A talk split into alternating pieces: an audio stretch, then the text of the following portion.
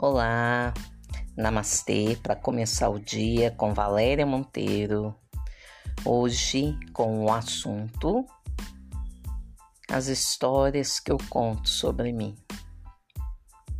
Qual é a história que você conta sobre você?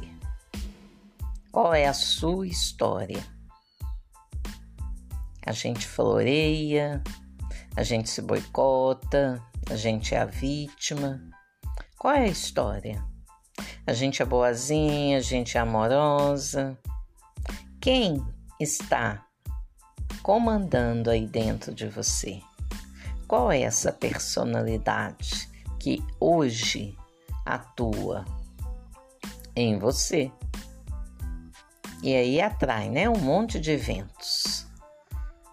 Quem é você, afinal? Nós temos o direito de escolha, mas nós temos que saber o que escolher.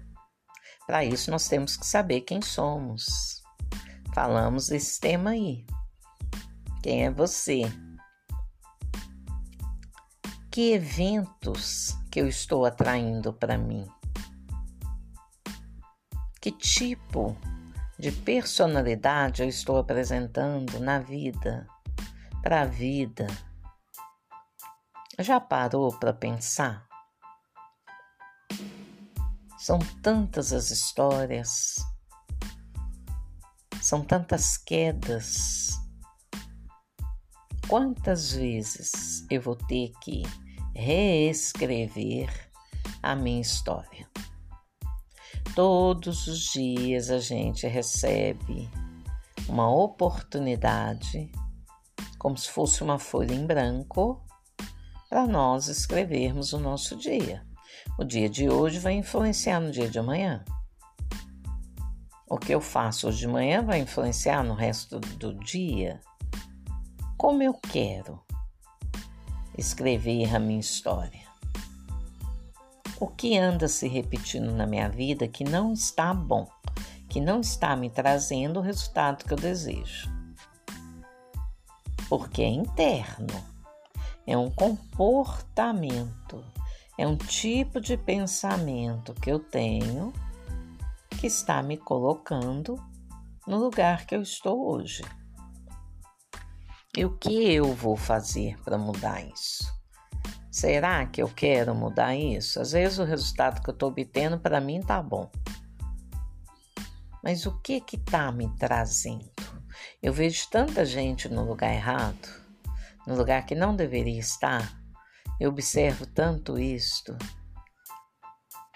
através do meu consultório, os equívocos, as tentativas que a gente já sabe que a pessoa vai se aborrecer de novo. A gente sabe. A gente olha para aquela história e já vê logo o resultado. É porque a pessoa não vê. Ela quer experimentar mais uma vez. Ela teima com a vida. Repetiu, gente, uma, duas vezes, três. Um resultado insatisfatório. Né? É sinal para você já mudar a rota aí da sua vida. Tem que mudar. A pessoa como diz o outro, ela mente por um tempo, mas ela não pode mentir a todo tempo. Uma hora a máscara cai. Uma hora a nossa máscara cai. A pessoa, ela é o que é e se banca na vida, podendo até fazer alguma modificação, que a gente vai observando que os outros falam com a gente. Ou oh, você precisa mudar. Olha, olha o jeito que você está falando com seus pais. Olha o jeito que você está falando com seus colegas. Uma hora alguém fala e a gente precisa ficar atento e ser humilde para aceitar aquilo, pelo menos para avaliar, pensar, né? É, a pessoa tem razão. Eu ajo dessa forma mesmo. Preciso mudar. E aí vai, você vai estudar o seu caso. Você não está agradando? Tá todo mundo reclamando de você? Pai e mãe é mestre, né? Em dar o sinal para o filho. Pelo menos escuta, avalia, Pensa. Será que seu pai e sua mãe estão errados? Pensa.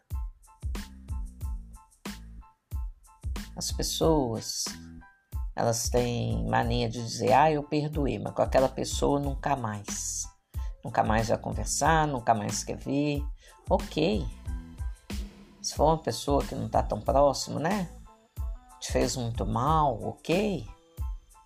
Mas quando se trata de pai, de mãe, de um irmão, uma irmã, um amigo, talvez, que é amigo, amigo, né? Você pode ficar afastado? Pode. Mas tem que ver o tempo, né? Que você vai ficar afastado. Porque a pessoa faz parte. E a gente afasta porque tá com mágoa. E essa mágoa vai fazer o que com você? Então a gente tem que aprender a aprofundar um pouco na gente. Mas sabe o que a gente faz? Inventa um monte de historinha. Ah, eu tenho uma amiga que precisa muito de mim. Ah, meu irmão está precisando muito de mim. O meu trabalho precisa muito de mim.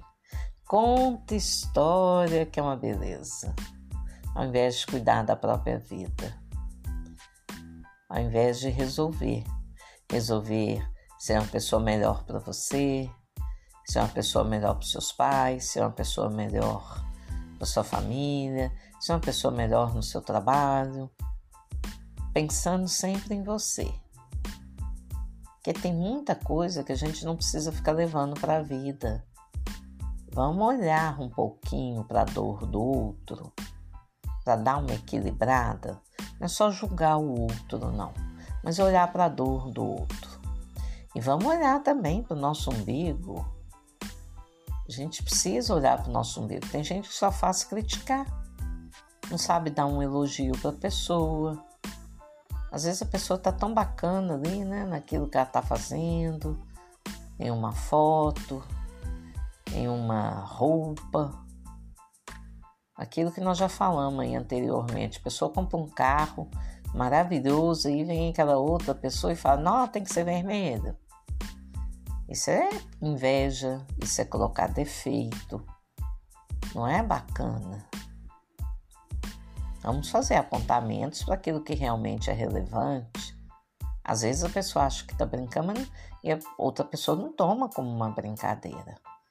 Toma como uma, uma humilhação, uma baixa de energia, desanima. Depois a outra pergunta: Nossa, sumiu. É, sumiu, ele só me põe para baixo. Resolvi te deixar. Somos livres para fazer nossas escolhas. Então vamos pensar. Vamos pensar o que eu preciso mudar em mim.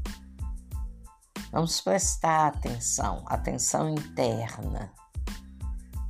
Em que eu estou desagradando o meu sistema?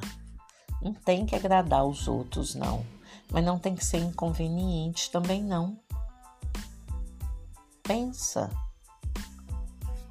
Busca sua sabedoria interna, vale a pena. É para você. Namastê.